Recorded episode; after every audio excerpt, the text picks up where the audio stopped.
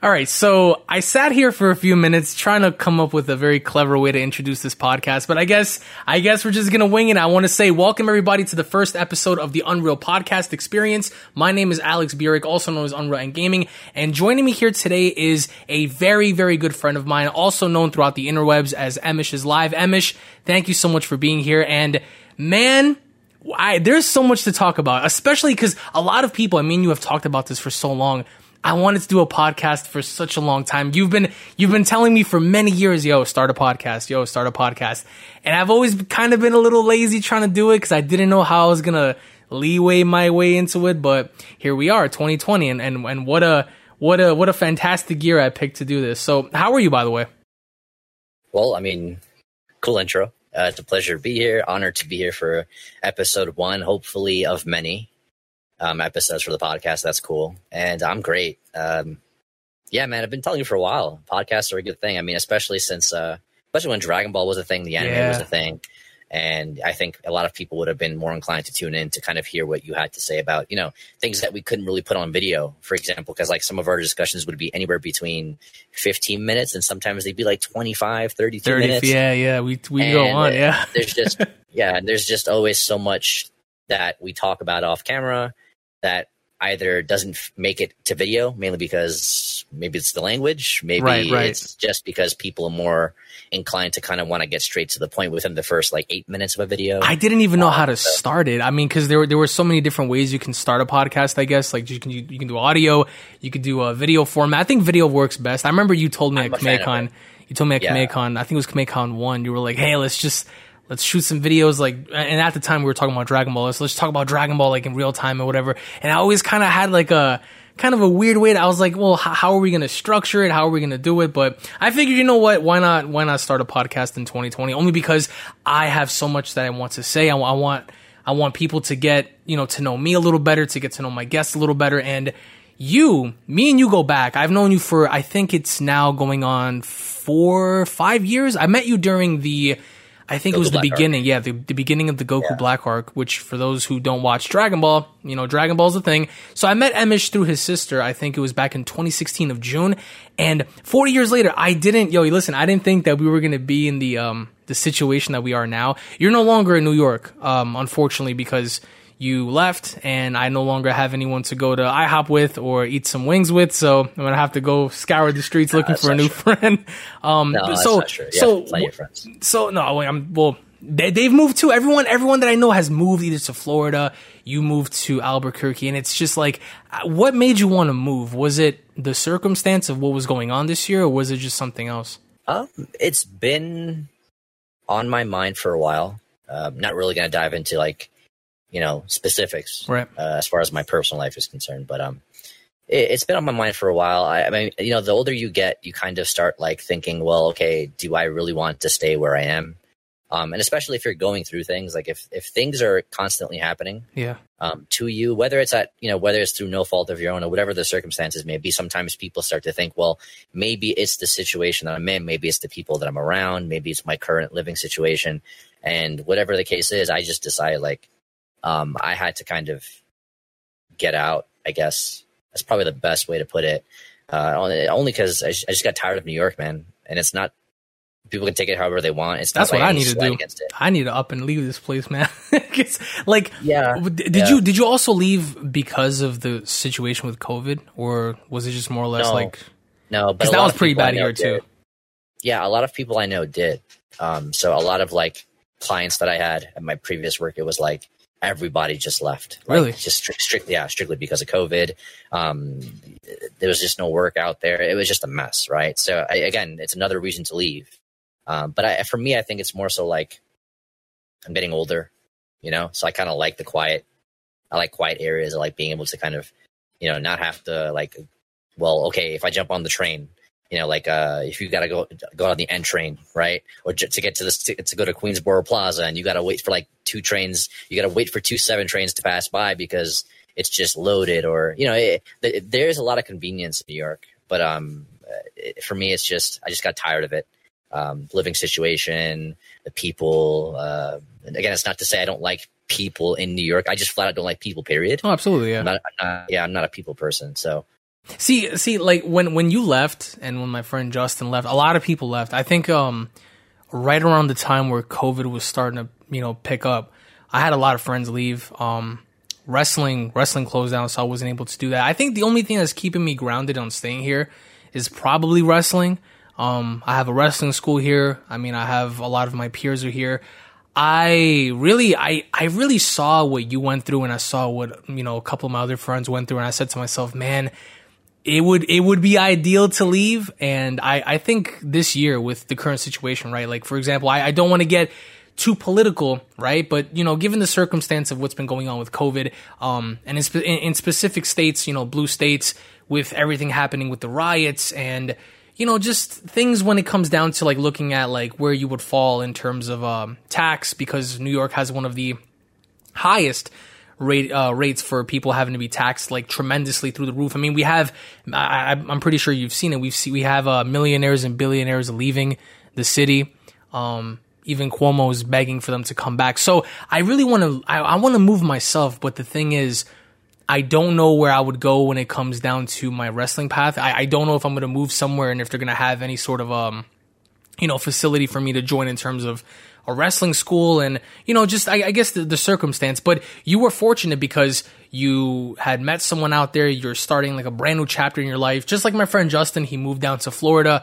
He's going to become a cop down there. He met himself a good girl, moved in together. So, that's pretty cool. And especially given the year, I mean, I think, cause every single year I tell myself, oh, all right, well, I want to try to see if I can make the best out of the year. I want to go out more, and I'm always grounded at home. And I think being locked up in the house following COVID and following the riots and everything, it made me want to appreciate the outside world a bit more. And I've seen you, like, you went from making content with me, or if not, you've been making content on your own for quite some time. And nowadays, not so much, because you're going out there, you're exploring, you're kind of living your life. And that's absolutely amazing. And I think that it's vital, I think, for one's, mental status. Cause when you're always home and when you're always cooped up in the house, it can really get to you. Now, I don't know what you went through when we had the COVID lockdown stuff, but being in the house, I think just being in a room or just being confined within like four walls, it kind of gets to you, like you crave human interaction, like you crave wanting to go out and explore. Like, I'm not going to take the free world for granted, I think, following this whole mess, because seeing as to like, how the year was just taken away, it's already September, and I just feel as if 5-6 months just flew by, within the blink of an eye, and so much has happened within it that really didn't allow you to like evolve in life. But like, you see the things around you start to either get worse, or the situation just looks so grim that you would only hope to have a means of escape. So hopefully enough, I think, I'm going to follow your path and Justin's path and hopefully get out of New York. But the thing is, I don't even know where. Like, you moved to like the most remote place. I don't know if like you're the type of person that likes, being, far away from society, but I don't know. It's just, how do you deal with that? Like, when you moved out there, how was the adjustment for you personally? It's pretty simple, actually. I mean, the first step is wanting to move, and why exactly do you want to move? And I guess to address a couple of things that you mentioned, the way I see it is, if you don't like being home, and what I mean, okay, so for me, I create like my source of entertainment, my source of being happy and things like that. It should be at home. You should feel at peace when you're at home. Of course, yeah, I agree. You should feel happy. You should give yourself things to do while you're at home. And if you're not happy at home, right, then you don't have a life, period. And it's why, in my opinion, I think it's why people, they constantly want to go outside, because something about being at home doesn't make them feel happy. And it tends to be more psychological, if anything, because, people they can't be by themselves because they are their own worst enemy or their own worst company, in the sense where they think very negative about things, right? They look at what's happening outside and they hate it because their life is outside. They don't really have a home or a place that they can call home. And I've been from home to home, and I just, frankly, I got tired of it, so it's why I like building my source of entertainment, my source of peace, whatever it is I want. I try to bring it home. So that way, I see. It's not for me to like, it's not to suggest that going outside is a bad thing either. Obviously, a little bit of too much of anything is bad, right? But I think people should kind of, if you want, you're not going to find happiness outside. You know, if you're not happy, no matter what you do, you're not going to be happy being outside, being inside, because it's just the way you are, right? So there's something wrong with you. So again, it just really comes down to, you know, well, do you want to move? And if so, why? Do you want to move and where, right? And then that's where you have to start kind of like, you know, weighing down your options. Well, what profession are you looking to get into, or what profession are you currently into? In your case, it would be wrestling. So yeah, you would have to consider places that are kind of friendly towards that. You also have a YouTube career, right? Yep. You do YouTube on the side as well. Yep. And that's primarily the thing that you do right now, right? Yep. For people who know you on YouTube, that's what they know you for. Yep. So if, and in your case, this is where being home would be a blessing for you, right? Because you get to work on content. You get to do things and explore things in the realm of YouTube or the realm of content creation. This podcast is a good example of that, right? So, you know, it really comes down to you and what your family situation is, right? Like, you know, you have to, you know, obviously, you know, you help your mom out at home too, you know, and that's something that's important to you. So you'd want to consider something like that. Would she be able to go with you? And obviously, you know, your mom took care of you, so now you want to take care of her, and right. That's natural, right? That's a good thing. So you'd want to bring her with you naturally, right? So that way you can take care of the bills, you can take care of all this other stuff. So again, it just really depends on everyone's situation. I think for me, what I'm trying to, I guess, strive for is a lot of the earnings that I get from YouTube, a lot of the earnings that I get, working in a bank kind of helped me out a lot, because I used to work with a lot of Jewish people, and Jewish people, for what they're worth, I mean, they have tremendous knowledge when it comes down to, you know, their culture and what they're about, but they're also very good with money. And I remember when I used to work in a small bank alongside of a few of my friends, I used to work with a lot of them. They used to come in with lots of money, lots and lots of money, because some of them would own gas stations and some of them would own hotels. And I mean, I've never seen that kind of money in my life until I had one guy come in. I think it was around the time of July 2014. And this guy, Tommy, comes in, and he was a real piece of work. But with me, I was the only male in the branch. There were other females there that, you know, I guess within that culture, they don't really respect women as much. So with me, I had the, I guess you could say, the unfortunate circumstance of dealing with a lot of the men myself. But I remember he gave me a huge bag. And when I opened up this bag, and it's always mixed, it's singles, it's fives, tens, hundreds. I remember me and one of my coworkers at the time, we spent, I would say, almost an hour and a half counting all this money. And I've never seen, you know, $1 million in my life, or at least close to, I think it was 800, 900,000 that we had to put into one of his business accounts. And I remember I opened up one of my checking accounts, and I had like $38 in my account. And I was like, dude, like, you know, like, where am I going to be like in the future? I don't want to have or live paycheck to paycheck or whatever. So what it is that I'm doing now is I split my earnings, and I take care of bills and food and just the essential stuff. And the rest I put away. But I don't put away for me. I put away because one of my goals on moving is I want to get my own house. I think a lot of us, and I remember me and you spoke 2 years ago or 2.5 years ago, where you originally wanted to move to Tom's River, New Jersey, and you wanted to get like this big house. And I remember some of the houses you were showing me, you could actually build a house, like another house in your backyard. That's how much land you had. So it was crazy. So I want something similar, but at the same time, I'm kind of missing the factor of being with someone, only because I'm too prioritized with being home and focusing on content. And one of the pros and cons about what happened this year was I said to myself, all right, well, I want to be able to go out more. I want to be able to go to more conventions, because I had a great time with you at KameCon. I had a great time, you know, coming here to the New York Comic Con when they would have it in October. I would have a good time just going out and just exploring, meeting people, whatever, until, you know, the pandemic hit. So that in and of itself made me want to sit home. And I did a lot of content, and it's crazy how much, like, you don't really understand at first how much your content can affect someone. But I did do a lot of good by other people by giving them either entertainment or giving them, you know, my thoughts on what I thought about certain things. And as great as that is for someone else, it took a huge toll out of me, because I started to low-key kind of dislike, you know, what I'm doing, because not for nothing, I love the platform and I love what the platform can do, but being under quarantine, being under lockdown when we had the curfew, it made me realize I needed to kind of like separate myself from always doing this, because it was bad enough that I was always you know, cooped up in the house and the only escape I had was the gym. But being the fact that I was always home doing content, and now there's this pandemic, and I'm not really too worried about myself. I'm a young guy. I'm worried about my mom, because if I were to get it, I think I'll be all right. But I think if she were to get it, she'd die, right? So I don't want that. She's the only person I have.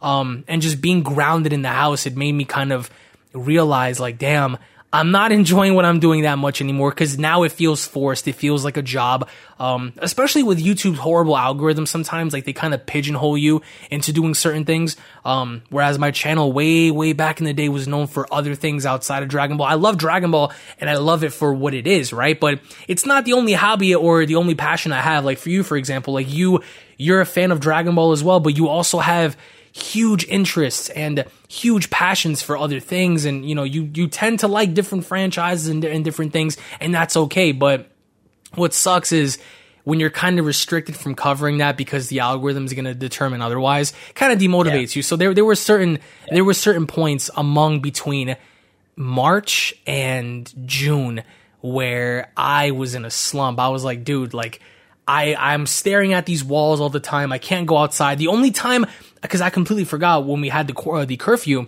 I went outside, and I went outside around 10:30, completely forgetting that we had a curfew at 8 o'clock. And I had these cops stop me because I was trying to go to Rite Aid to get, I think it was a Monster, some chocolate, some junk food, whatever. I mean, gyms are closed. Why not, right? So, and I remember this because you know how New York police are. They stopped me. And one of the officers had his hand near his holster, and I'm thinking to myself, you're gonna possibly draw your gun at me for wanting to go to Rite Aid. It was stupid of me and irresponsible to go outside thinking that, oh, the curfew's only gonna be about a few days, and I went not knowing that it was gonna last a whole week or two, and kind of got myself in trouble with that. So this year has kind of opened up my eyes to a lot of things, in a sense to where, for me, it's like, all right, do your content, do whatever it is you have to do. Try to enjoy yourself, or at least, you know, branch out into different projects and different avenues, but also don't forget to live your life. And we talked about this before. I remember we were talking about your basketball days, your bodybuilding days, how you were an absolute monster and probably still are if you were to go back into that kind of a zone. Me, same thing. A few years ago, I was an absolute beast when it came down to wrestling and just Greco-Roman wrestling and just being an athlete. And now things are a little different. So with this year though, what would you say, or if you had to take at least three things that you personally learned about yourself, or maybe some things that you took into consideration that you would value a lot more, what would those three things be? Because I think for me would be time, because I've learned to appreciate time a lot more than just sitting home and not doing anything, or just doing content all the time and just forgetting about the free world. Communication with friends, because with all of the passings that have happened in the world, like with people dying, and my friend Justin's mom died of COVID, you have celebrities pass, you just never know when you're talking to someone one day and then the next they're not here anymore. So I learned to kind of appreciate that. And I think the third aspect is, I think, inner happiness. Just being cooped up in the house and just taking a step back from all of this. I gained a lot of weight because I can't work out. I learned a lot in trying to create building blocks into finding inner happiness. So, like, what would be the three things that you would say you found or discovered that you really, really value the most, I think, coming out of or going into 2020? That is a tough question. Damn, that's pretty. I don't know. I can't. I think. I mean, for me, it's the first one's definitely time, man, because you look at how fast time goes. And did you waste your time, or did you do something with your time? You know, I don't know. For me, it's subjective, right? Like, so from the outside looking in, some people would say, "Oh, you wasted a lot of time. You did nothing." You know, and to me, it's more like, well, no, I need this. I need to waste time. I need that. Right. So yeah. I think some people do need that. Sometimes doing nothing is good. You know, some people just need to get away from certain things, or I don't know. There's a lot of variables that come into play there. But I think time is something that people just globally or universally just agree with. You know, they just all agree like, yeah, I wasted time doing this. I wasted time during these years. I could have done this. I could have done that.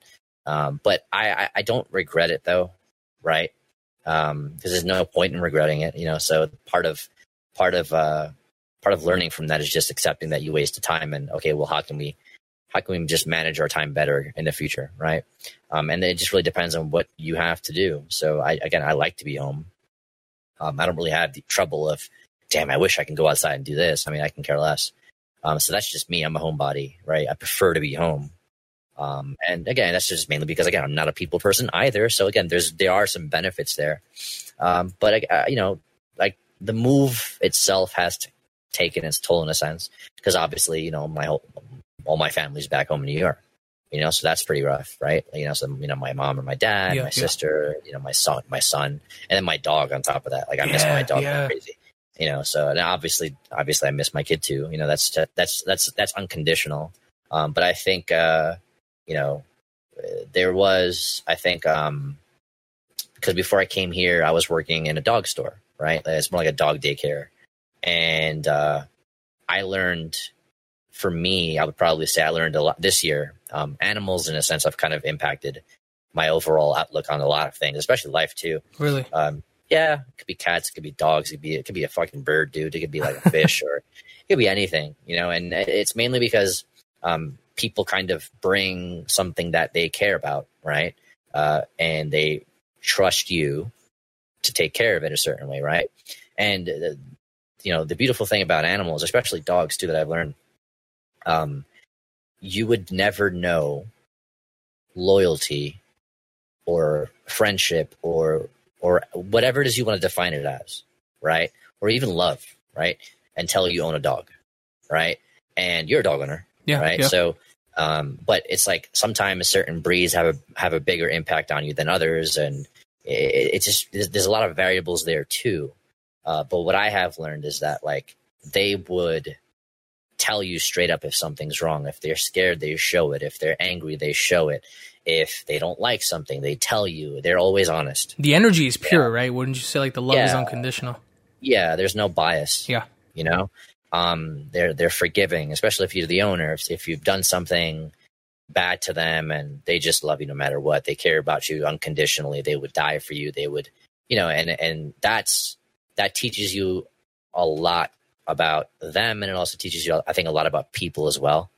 And it makes you want to kind of have those kinds of relationship with people, right? But you can't, only because people are changed every day, So that's just something that I've learned.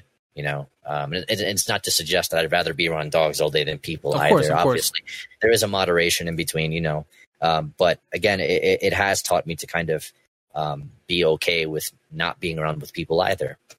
So that's probably the biggest thing I've learned, I would say, is it's I have developed a lot of relationships with people through them, right? A lot of relationships, like friendships and hookups and connections. And I learned a lot about people, and me not being a people person, I've actually learned to be a little more, or a lot more, social with people, because they've entrusted me with their animal or with their pet or whatever. So from walking dogs to grooming dogs. So you learn something from that, right? Yeah, I learned a lot. So I've made a lot of friends doing it. To this day, I still have people texting me, "Hey, Emish, just the other day, there was this Labrador retriever named Chase." Okay. And the previous store that I worked for, and the doggy daycare, I handled a good majority of the consultations, mainly because I was, even though I'm not a people person, I'm generally pretty good at speaking with people, right? Right. And I had a good relationship out of the gate. I was always presentable, and just people like talking to me, right? So she texted me, "Hey, Emish, how's everything? I was hoping I could bring Chase by to board for 4 nights." And Chase, his parents have always been kind of concerned, because Labradors, especially this one specifically, he had an issue with another dog when they were out in the dog walk. Not with me, but just beef. And they let Chase say hi to another random dog. I don't know what breed it was, but it was obviously a bigger dog than him. Oh. And that dog grabbed Chase by the neck and ripped his neck open. What? And they had, clean. And they had to rush him to the hospital. Were you there, or it was just their story? No, it was just their story. They told me about. That's nuts, bro. And that's sad. He had stitches. And I've known Chase since he was a puppy. Oh, no. And he had stitches and everything. So ever since then, Chase hasn't been the same dog. He's a little more hesitant with other dogs. Yeah, he's scared, of course. And they're scared. And the first thing they do is, "Emish, I need to know if you're going to be here these days, because I want you to watch Chase. I can't. You've known Chase since he was a puppy. He loves you, blah, blah, blah, blah." So, things like that. They're suddenly people kind of depend on you and you barely know them, but because you know their dog, it's like it's like you've known them since, you know, since we were kids. Yeah. They've developed that trust in you because they see how you are with the animal they love the most, you know? Yeah, exactly. And through that, a bridge is built. And just by simply having some kind of a relationship with the dog, you have now kind of really built a very, very, very solid relationship with someone who is not a dog, you know, of course, yeah, whatever, you know, things like that. I think it has an impact on you as especially if you care about your job or, you know, so that, again, that's one of the many variables. You have to give a shit. If you don't give a shit, then obviously people can tell and people can read that. They can kind of see that you're a little smug about it. I remember you told me that you met a lawyer one time, and I think he was a really dope lawyer. You've met all kinds of characters, and I was like, and one of the most concerning things I think this year from me was when you told me that you weren't feeling too good. I think it was right around you got really sick. I don't remember when. March. I think it was in March. Holy God, was I concerned, because I know that you were feeling really. I remember every time I would talk to you, you would cough, and you were in such a. I honestly, I'd be a liar if I didn't say that. I really honestly thought that, because these were the early times of like this outbreak, so I didn't know much of what COVID can or can't do to the body. Yeah. But I knew that if you had any sort of underlying condition, whether that be asthma or whatever the case may be, I thought the worst, you know, from you, because I assumed, oh crap, if this guy doesn't go to the hospital, I might be in a situation to where I'm gonna lose a friend. And I that's why I was always checking up on you, because I knew I was home, but you were out and about, you were working, and you were exposed to like people and that kind of an environment. So I remember when you got sick, I was like, dude, I think you went to the hospital. I could be wrong. I think you did. So it got worse, basically. There was one morning where, because I'm asthmatic, right? So certain things would trigger it. So, but at the same time, I was trying to work as well, because I was also in the process. I was trying to move around that time, actually, right? But I remember, because they had put a lot of restrictions as far as like when you can leave New York. You know, the 14-day quarantine. Yeah, there was a lot of flights and everything. Yep. That was when shit was like hot. Yeah. And everybody was just getting bad. And that was when you got sick. Down. Yeah, and I got sick. And then one morning I woke up, couldn't breathe, couldn't do anything. And I couldn't even, like, speak, dude. So that was, like – and it's – I haven't had that since I was, like, a kid. Oh, my God, dude. And, did you think you had it? I did. No, I did, only because of that. I see. Because months prior to that, around December, I had pneumonia, right? And I – just fought through that, basically. I never really went to the doctor the first time. Yep. The second time I got pneumonia again shortly after that, and I went to the doctor, and I knew just based off of my experience with having pneumonia the first time that, okay, something was wrong. So I went again, and they confirmed I had it. So they gave me some antibiotics. I never really took it. I just took my own shit. I don't like to do medications too much. So I just took my own things that are based like herbs and stuff like that, high concentration of them, because they're known for being anti-inflammatories, et cetera, et cetera. Right, and that's essentially what antibiotics are. So I thought I had the same thing again. And then after I got cleared of that, I started getting worse as far as like breathing and coughing and stuff like that. So obviously the nebulizer didn't work. You know, the asthma pumps and stuff like that didn't work. The steroid, I had steroids for my chest that I would take for breathing. Those stopped working. So, you know, over time, like, you start to think the worst, right? And that's mainly because around that time I was still working, and obviously I was. Yeah, you were grinding. I know that. So I was still doing dog walks. I was still watching dogs and all sorts of things. And obviously, you know, people hand over their leash to you, and you touch the leash. Yeah, and you do this, or you don't know if they, you know, maybe they have kids or something like that, and the kids just kiss the dog on the nose, and then that dog with its wet nose touches your hand. It transfers. You know, yeah, and you don't know. And around that time, people were concerned, like, well, could our pets get it, and could our pets not get it? It was just a mess. So long story short, one day I just couldn't breathe, whatever. So I get we call the ambulance. Ambulance comes to the house. You know, I meet them downstairs, because I went downstairs thinking, okay, I can't breathe in the house. Maybe it's because of the cats or whatever. So maybe that's triggering my asthma or something like that. And then I go outside to get some fresh air. still can't breathe. I'm dying. You know, call my sister. She comes back from work, calls the ambulance for me. I think I texted you. I don't remember who I texted. Yeah, you told me. I remember when you told me that. I was like, at first I was like, good, but I thought about the worst. And the thing was also you were doing content with me, and you would power through. And the minute we would hit stop, you would cough, and it was like, I'm not gonna lie. See, you don't know about this part. Like, I didn't tell you this part for the longest, but I was talking to your sister for a little bit about asking more about you and whatever. And she was in and out, saying that, you were sick or whatever. But I was talking to your girlfriend a lot about you and about the move. And she told me a few times, don't tell Emish, but I want to get him out here. And I was like, cool, I'll pay for his flight, like whatever the case may be. But at the same time, you were in such a, it was in such a way to where I kept asking her, like, is he okay? You talk to him more than I do at this point, because you guys were, like, watching Netflix and watching... You have, like little movie nights. But I would always check in and be like, yo, is he good? Because he's telling me one thing, but I really want to make sure, like, my friend is good. I don't want him to tell me to my face, yeah, I'm okay, but then he's like, dying. Like, that was something that... And I understand you don't want to make anyone worry, but I had to always check with her and be like, yo, can you ask him how he's doing? Can you, like, tell me, like, let me know? Because I know you guys always had, like, a movie night on Netflix or whatever it was you guys were doing. You were watching TV shows or whatever. So I would always ask her, like, yo, just please... And I was out. You can even ask her. There were times where I was like, yo, try to get him to go to the hospital. But there were times where I think we were going to do... a few Dragon Ball Super discussions, and the minute you would answer, you couldn't even speak properly. It was just coughing, like wheezing, and I was like, dude, like, this is not good. So, I'm very glad that you were able to get through with that, because you were also in a situation living wise where it was also very toxic. So you actually did a complete 180. You recovered, you moved away.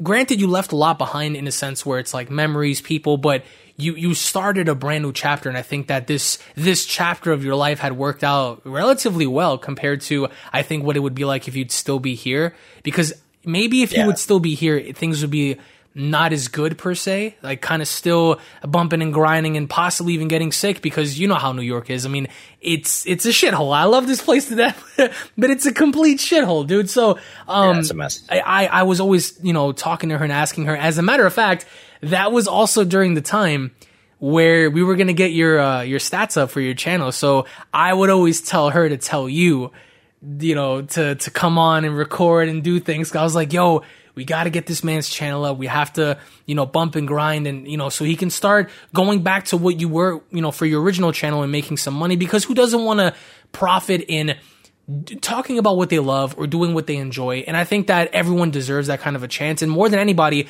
I love you to death as a friend. So I wanted to get that up for you. So, seeing you leave and have a better experience down there, I would always ask you, like, yo, how much can you get in terms of value for groceries or a house? And you would tell me, like, dude, I stepped foot, in this new state, and you can just, the smell is different. The air is like clean. And I think for $100 of groceries, you got like an entire, like, it was crazy, but yeah.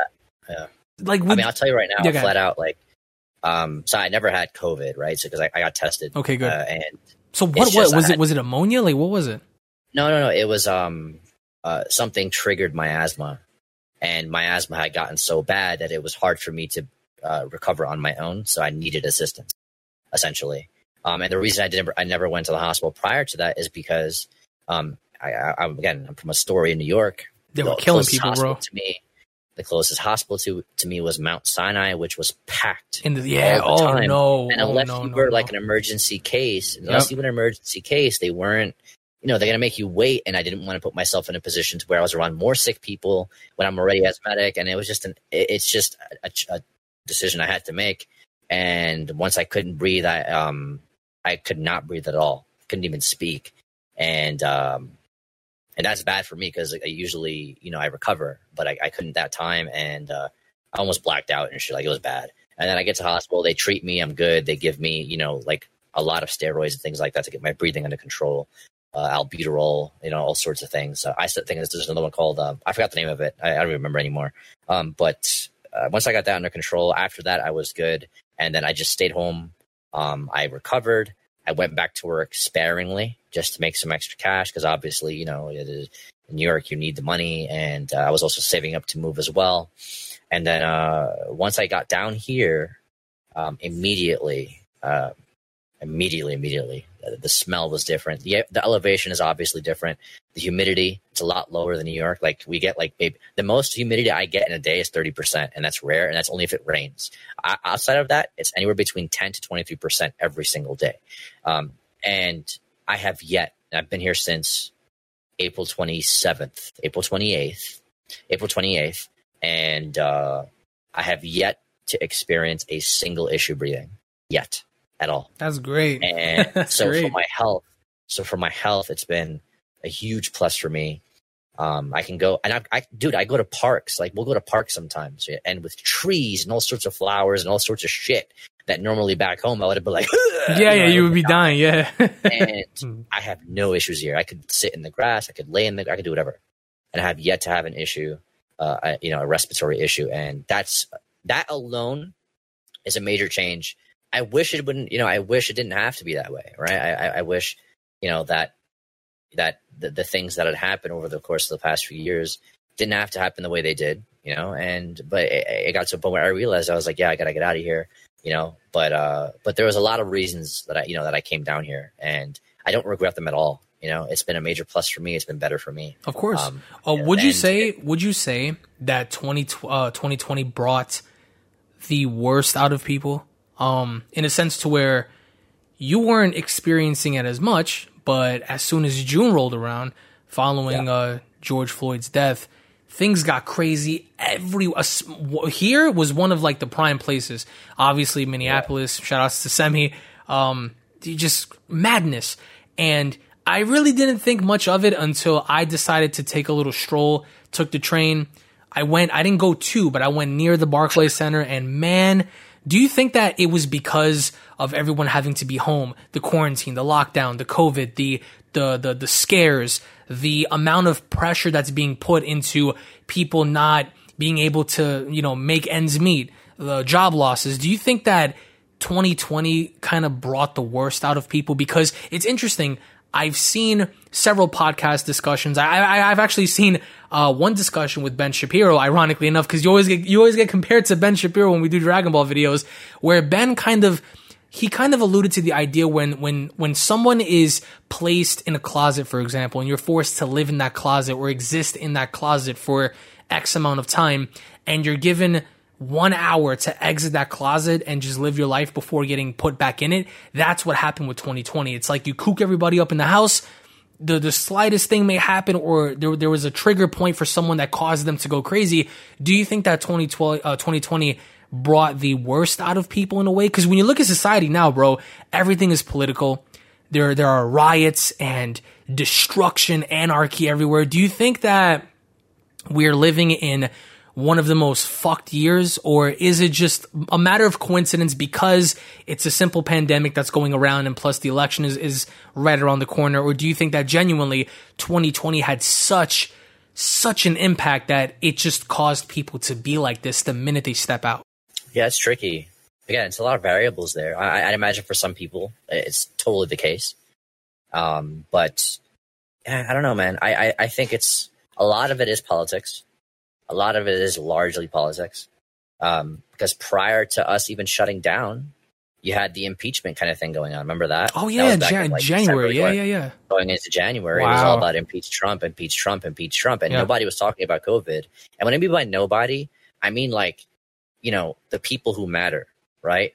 And that's also subjective. Good point. To the people who matter, whether it's from a political standpoint, whether you have a high place in your country, in your state, whatever it is, or if you're another content creator, you go to Twitter, impeach Trump, blah, blah, blah, blah. He's a bigot, he's a racist. All the time. That's all they cared about. And nobody was really talking about COVID. And every time COVID was brought up, oh, don't worry about it. It's, just go out and celebrate. Yeah, Chinese New Year. I remember. Nobody took it as a real threat yet. And while he was trying to kind of like limit traveling and things like that, you had a lot of people who were talking about, well, Trump has been impeached, and then literally a month later, the whole fucking year, the whole world is burning.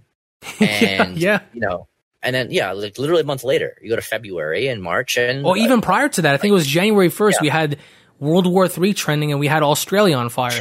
Yeah, yeah. We literally kicked off the year with an entire country on fire and World War III was about to happen. Yeah, Trump was flexing on other like countries. I think was it Iran or something like that? I think because I think Soleimani got popped, so there was like a whole tension. Yeah, and it was a lot of stuff going on, man. And in the midst of that, you had the pandemics around the corner. I think that one just came out of the blue because there were rumblings of like this mysterious virus, like in China and you know the Asian parts of the world, but everyone around Europe and America were like, nah, it's whatever, just go outside and do what you got to do. And then literally February crept up and that was it. And they were belittling it and just, taking it for granted up until it came and it fucked their lives up. It fucked up their lives. So it's a combination of a lot. This year has definitely been the worst year that I could remember because it's a accumulation of a lot of things, problems, and a lot of bad things too. Dude, left and right. It's not like one little thing, It's or just one big thing at all. It was a big accumulation of a lot of bad things, a lot of very big and bad things happening, and it's just I don't know. It's just fucked like everything up. The world is on fire, and it's another good reason to be home and why people. It alludes to the point that I mentioned earlier. Why, you should build your home the way you want, the way you would want to experience things outside, the way if you wanted to go outside and experience some form of pleasure or an enjoyment for something, try to bring that home, What about people to people interaction? Like, let's say, for example, you build. That's definitely, yeah. That's you build your ideal place at home, but what about, seeking human interaction? Like, what do you do with that in a sense? Because like we all crave human interaction, friends, family, girlfriends, boyfriends. Do you think that is also something that impacted people a lot? And the fact that like, for example, you were talking to your current girlfriend for a long time, but you weren't able to see her until you moved.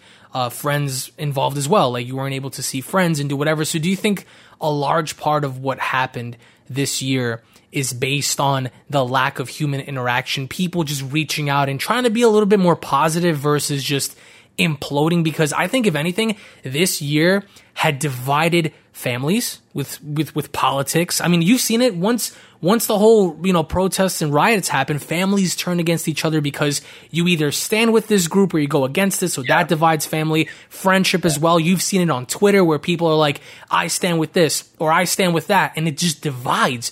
So do you think that that kind of a human interaction had created such a stigma to where people have become more hostile? Or do you think that more or less more human interaction is needed during times like this just to reassure someone and just kind of give them like a calm peace of mind to know that, hey, I'm here to talk to you.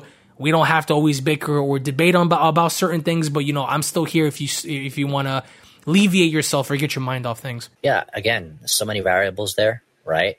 For some people, the best solution to that is just surround yourself with good people. But, who you deem to be good people is subjective. Yeah. It also depends on your mindset. If you're like a bee, like what we call the hive, if you have this hive mentality, then all you're going to do is follow the people that you think you should be following. And you have no sense of individualism. If that's the case, then yeah, of course you're going to deem X person to be good or X group of people to be good.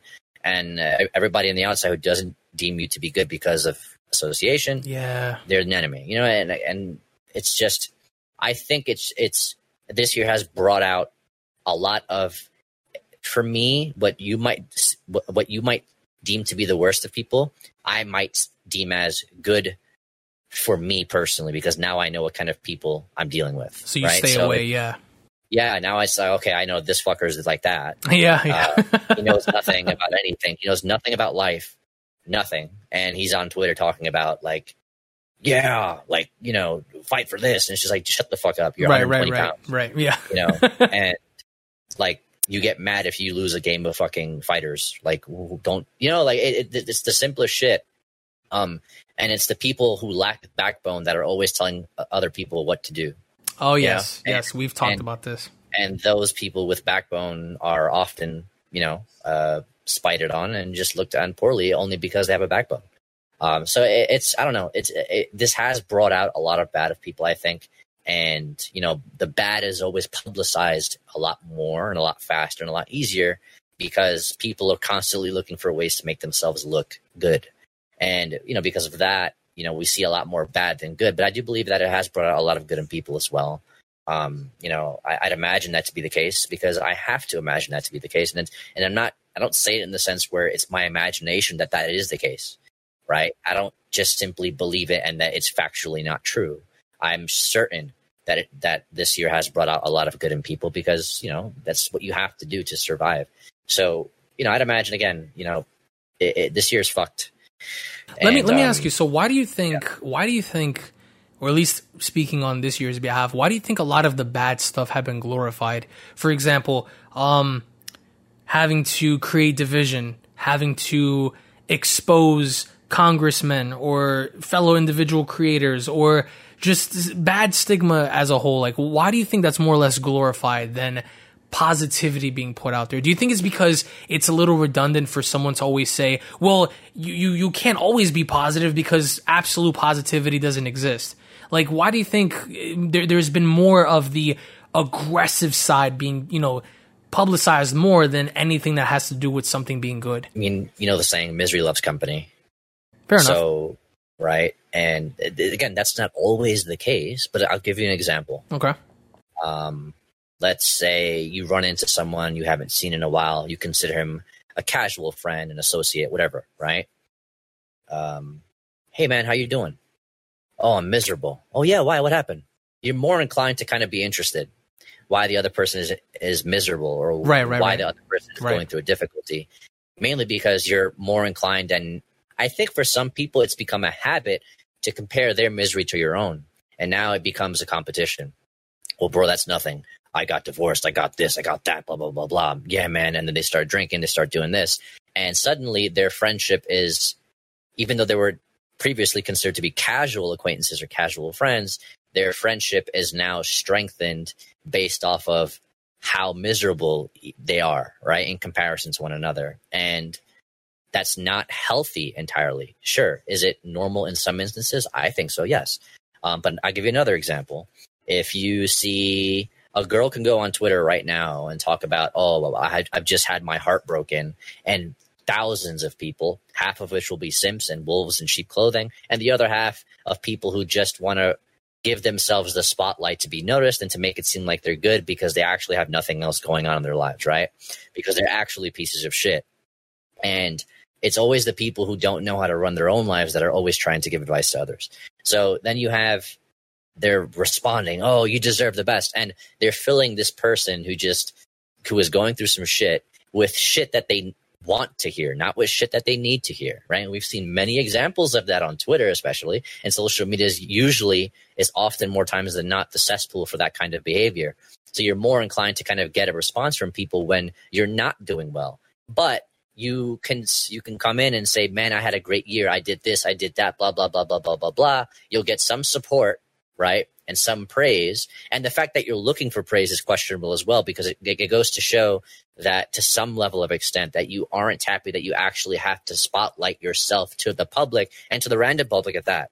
And YouTubers tend to do this, and content creators tend to do this because they have nothing going on in their personal lives, right? So they do this and they look for some kind of praise, right? And people are in the comments, yeah, man, you have it all. I'm so happy for you. You have this and this and this. You reached all these subscribers. You did such and such. But then you find out more about that content creator, more about that person, and they have depression. Well, what the fuck are you so depressed about? You have a girlfriend. You have a wife. You have kids. You could afford to live in a house. You have people that love to watch your content and love to hear you talk. What are you depressed about? I just feel unhappy and unaccomplished. Again, and it goes back to a lot of things that we've discussed over the course of this podcast so far, that people are just more inclined to, for some reason, to just prefer to be in a bad place. So that way they have something to talk about, because when you're happy, you tend to need less people around you. Do you think it's because a lot of people feel deprived creatively? No, I don't think so personally, because I don't feel deprived creatively.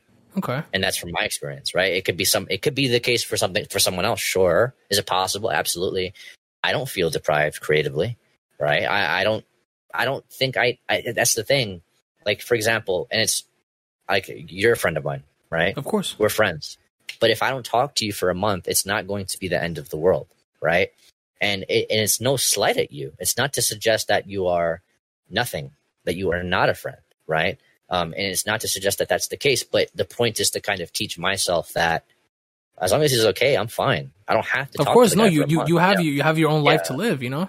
Yeah, he's good. Yeah. Like he's okay. As long as he's healthy, he's fine. Like, you know, and if he has gone through something, I hope he gets through it. He's more than welcome to call me, blah, blah, blah. And just because you don't check up on me or I don't check up on you doesn't mean that that we don't give a shit, blah, blah, blah. You know, you're just living each other's lives. That's all. And it's not, and the fact that we can do that and not be like, well, fuck you, asshole. I thought you were my friend. Thanks for not checking up on me. When I made that tweet, when I tweeted out that something happened. Yeah, you weren't there. Yeah, like, fuck off, dude. Yeah. Like, you have my number. You know what I'm saying? So it's good that we've established that kind of friendship. Of course, no, because you've been there for me through some really, really dark times. And I couldn't thank you. I couldn't thank you enough. Like, I don't just call you a friend. Like, you're one of my best friends because I was able to talk. You taught me a lot. You taught me more than you can actually even assume that you did, because I've learned a lot, you know, from the context of who you were as a person and the context of your character.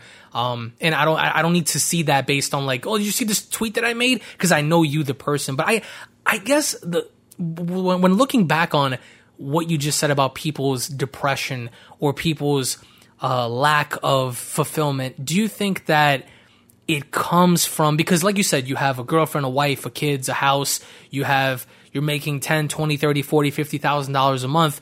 Like, what else could it be? Is it a sense of, do you think maybe their mindset in a way to where it's like, okay, well, let's say I'm a content creator and I make $50,000 a month, but I don't feel fulfilled because maybe creatively I don't want to do sad things, but I want to go into different avenues and different lanes, but I can't because I'm kind of pigeonholed. Do you think that's kind of the case? Or at least could be? It could be. Okay. But it's not a reason to stop making $50,000 a month. Okay. And it's not a reason to lessen the responsibilities that you have, right? By trying to make your life easier when it inherently is. If you can comfortably pay your bills, if you can afford the things that you like to be able to afford, you know, and you can do it from within the confines of your own home, that in itself is a privilege, right? Sure, there may be some cons to it, like, oh, I wish I could go do this and I wish I could go do that. But the minute you start wishing for things that get in the way of things that you've wanted since you were a kid, or things that other people want that you have that they don't, then you kind of we get into the territory of be careful what you wish for. That's how I see it, at least, right? So to take yourself, to have yourself in a good position and then wish for everything, literally everything or anything that would take you out of that comfortable and good position that you're in is absurd, right? So it's just a matter, again, I think people need to kind of develop themselves and work on themselves before they start trying to get their noses involved in other people's misery, right? And get in the way and eventually, in some cases, get in the way of their happiness. So, you know, it's why I don't like really, you know, putting myself out there really or asking for the opinions of others, mainly because they don't know what the fuck they're talking about. And I could also not know what the fuck I'm talking about, right? And that's totally fine. But at least I feel comfortable in my own skin. And I wouldn't change that for anything, you know? So again, obviously, you know, you've been there for me too. And yeah, I mean, you just got to learn from it. You just keep moving on, keep living your life. And most importantly, another thing that I think we've established is that, you know, if I do something for you, it doesn't mean that you owe me something. Right? Yeah, a lot of people do that. I did this for you, so you owe me. That's a horrible mentality, in my opinion. Yeah, and a lot of social interactions mainly, and they happen, and they're influenced based on convenience, right? You want to have people who are convenient for you around. And the minute they stem off and start to become and do things on their own, oh, he stabbed me in the back. Oh, we were friends, but he left me for this, or he did that, or she did this, or she did that. Absolutely. Fuck you. Absolutely. You're a piece of shit. And it's good that that happened to you now, because that person is happy and you aren't, which means that something's wrong there with that scenario. And obviously there's a lot of different scenarios, right? But I think this year has brought that scenario out of a lot of people, and especially when you look at it from a political standpoint, we look at it from a social interactive standpoint. It's, you know, I mean, I can't go out wearing a hat. If I'm wearing the wrong hat, I am now a villain, right? A target. Yeah, and it's silly, you know. So I don't know, man. This year, it's a mess. I think people are a mess, and it's good that it's happening because now I know who to stay away from personally. Absolutely, and it solidifies. Right. And it makes me feel more comfortable about not wanting to get to know more other people because I'm totally fine. I think the people who I need, or at least the people who I want to have around me, are around me. Yeah. And the people, and if there's any other people I would like to have around me, but I can't, I'm mature enough to accept it. Right. Because maybe them being around me would hinder the choices that they make. Right. And that might not be good for them. Therefore, that's how I have to look at it, you know? So there's a lot of things, you know, obviously there's a lot of variables, a lot of scenarios that could play a factor here.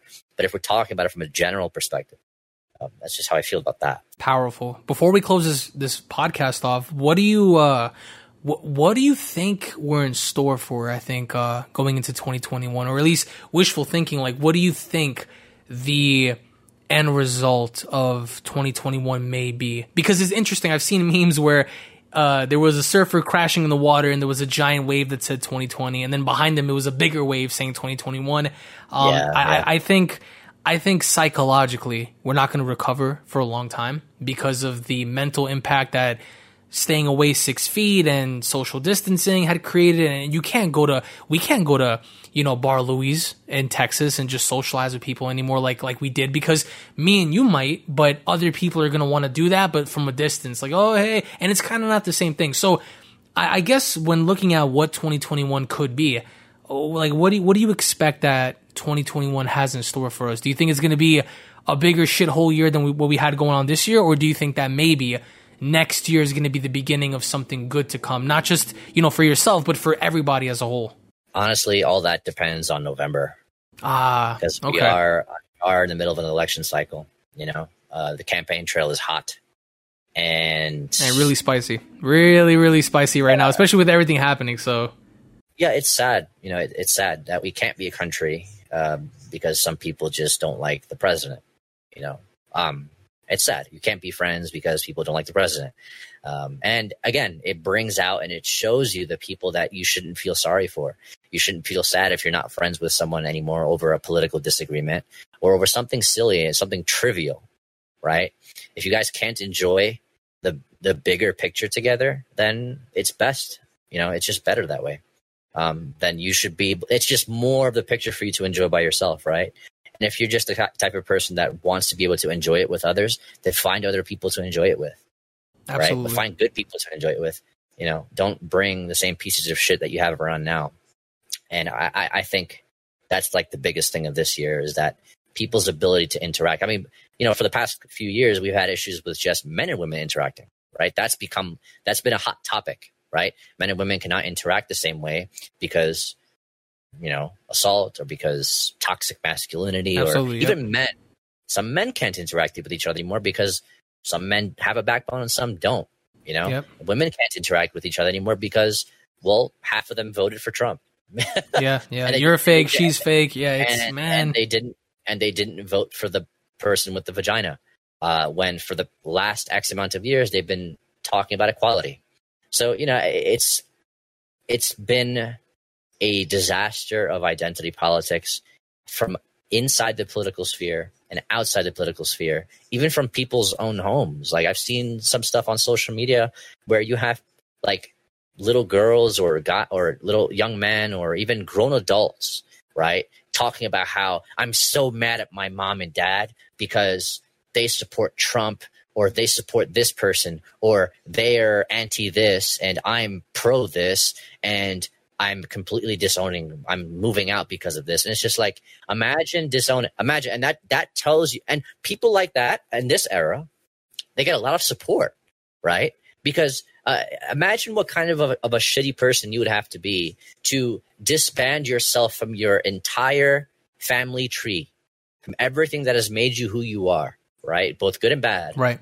Because of you want attention from the outside. You want attention from people that don't matter, right? From people that have not done anything to help you get to where you are today, right? And again, it just goes back to this hive mentality. So this year, 2020, probably going into 2021, we're going to see a lot more of hive mentality. And it's a fucking joke. And they're not bees, if anything. They're just a bunch of flies, you know, that stick to any shit that they can find and try to just gobble it up. And they just assume that, well, you know, if you're my friend and I'm a fly, flies stick together and we need to eat the same shit and take the same shit. Very, very good analogy. It's a fucking joke. So we're going to see more of that, I'd imagine. And I am okay. I don't like it, but I'm also ultimately okay with it because it has not affected me at all. It has yet to affect me. And I hope that remains to be the case. And hopefully for many of you as well. Oh, of course. And the one thing I'm hoping for is January 2021, we have KameCon. Hopefully, if that's still going to be a thing, I get to see you there and Bar Louie's on me. We have to go back to that pizza spot, too. I've been craving that ever since. But thank you so much, Emish, for joining me. Thank you all so much for watching. Guys, follow Emish's YouTube channel at Emish's Live, Twitter.com at Emish's Live. You guys can also subscribe to me at Unreal Vlogs or Twitter at Unreal and Gaming. I want to thank you all so much for joining me. Emish, thank you all. Thank you so much for just being here. And we hope you guys enjoyed. And we'll see you guys on the next episode of the Unreal Podcast. Take it easy, guys. Have a great day. Peace.